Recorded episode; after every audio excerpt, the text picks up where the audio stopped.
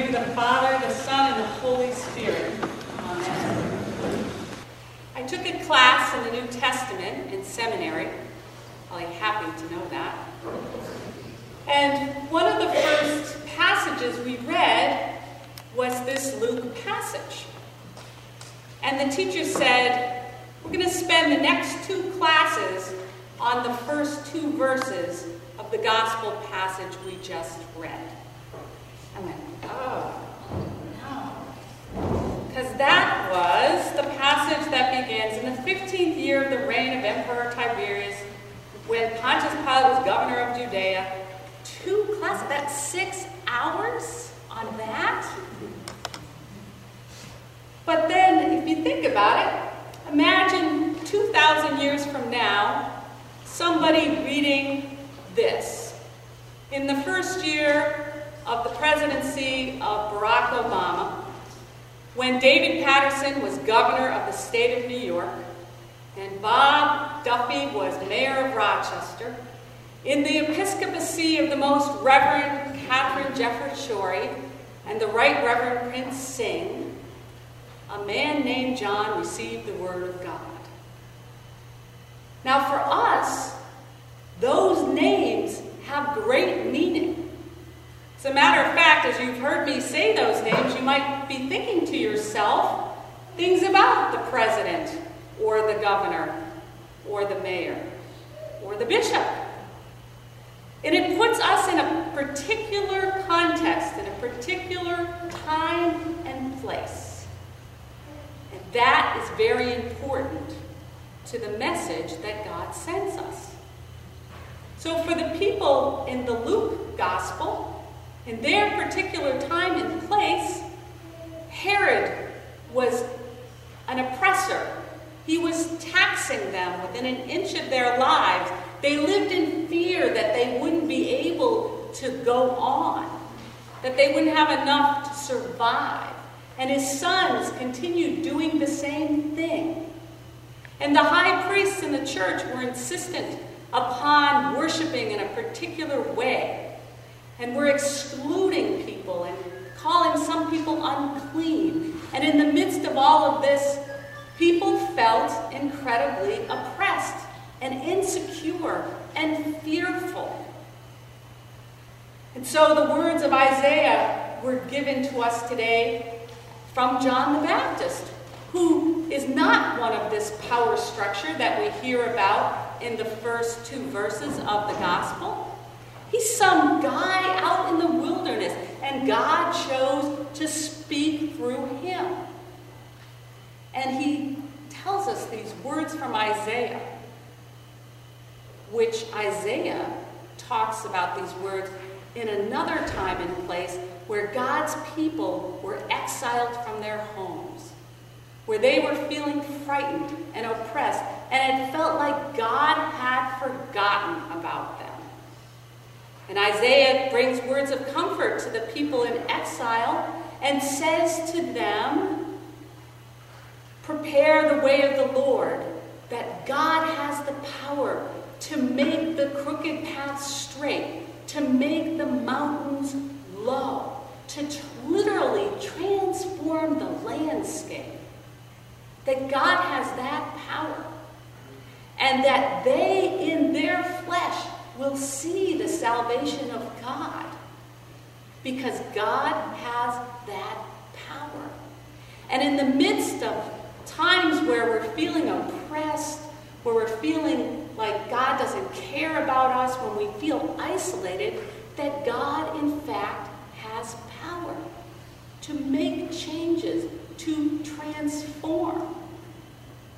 And that that message to the Israelites who were in exile in Babylon way back when Isaiah, when those words came to Isaiah, was the same message for the people in Luke's time who were under Roman oppression, is the same message that comes to us today in the time of an economic downturn, where we're wondering about health insurance, where we're thinking about can we continue to pay our mortgage? Where we're worried about our retirement. And then, as we think of those things, we begin to be fearful. We begin to feel like God doesn't care. We begin to feel exiled away from every kind of comfort we've come to depend on. And we're adrift. And fear is very debilitating. Fear can be paralyzing. When we're afraid, we're not, we cannot think clearly. We, we know this about ourselves, we know this about people who we've been with that have been incredibly fearful. And in those times, it's important that we find somebody who can be grounded, a grounded source for us. Somebody who can be non anxious. Somebody who can remind us that God hasn't forgotten about us. Advent is a season of preparation. And part of the preparation is to try to remove the fear that is in our hearts. The fear where we that paralyzes us from knowing that God is that God has the power to transform us, the landscape. But we have to make room for that. We have to make room for that understanding. As many of you know, our youngest son is preparing for the birth of his first child. And we went down there for the baby shower, and I could not believe gadgets they have today for babies. Did you know that there's a wipe warmer?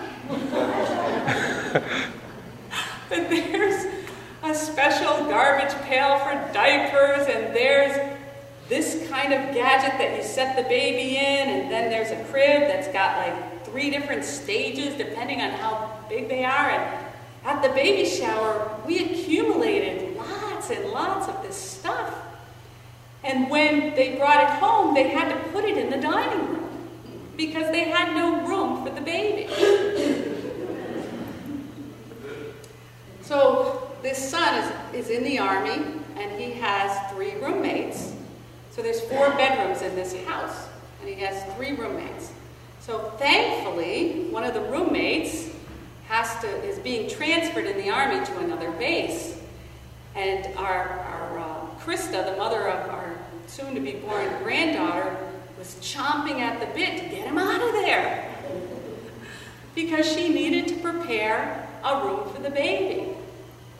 So he did. He finally saw that she was very nervous about this, and so he kind of moved to a different room, moved all of his stuff out of the room, and then she was able to take the baby's things and move them into the room one by one. And on Facebook, recently, she published pictures of the nursery. This is what we have to do in the time of Advent. We have to get rid of fear. Fear is a roommate we don't want to have. We have to get rid of fear so that we can make room for the baby. The baby that we all know is coming, the baby that we all know is already here, so that the anxiety and fear that we have about what is going on around us in this particular time, in this particular place, is not really what life is all about.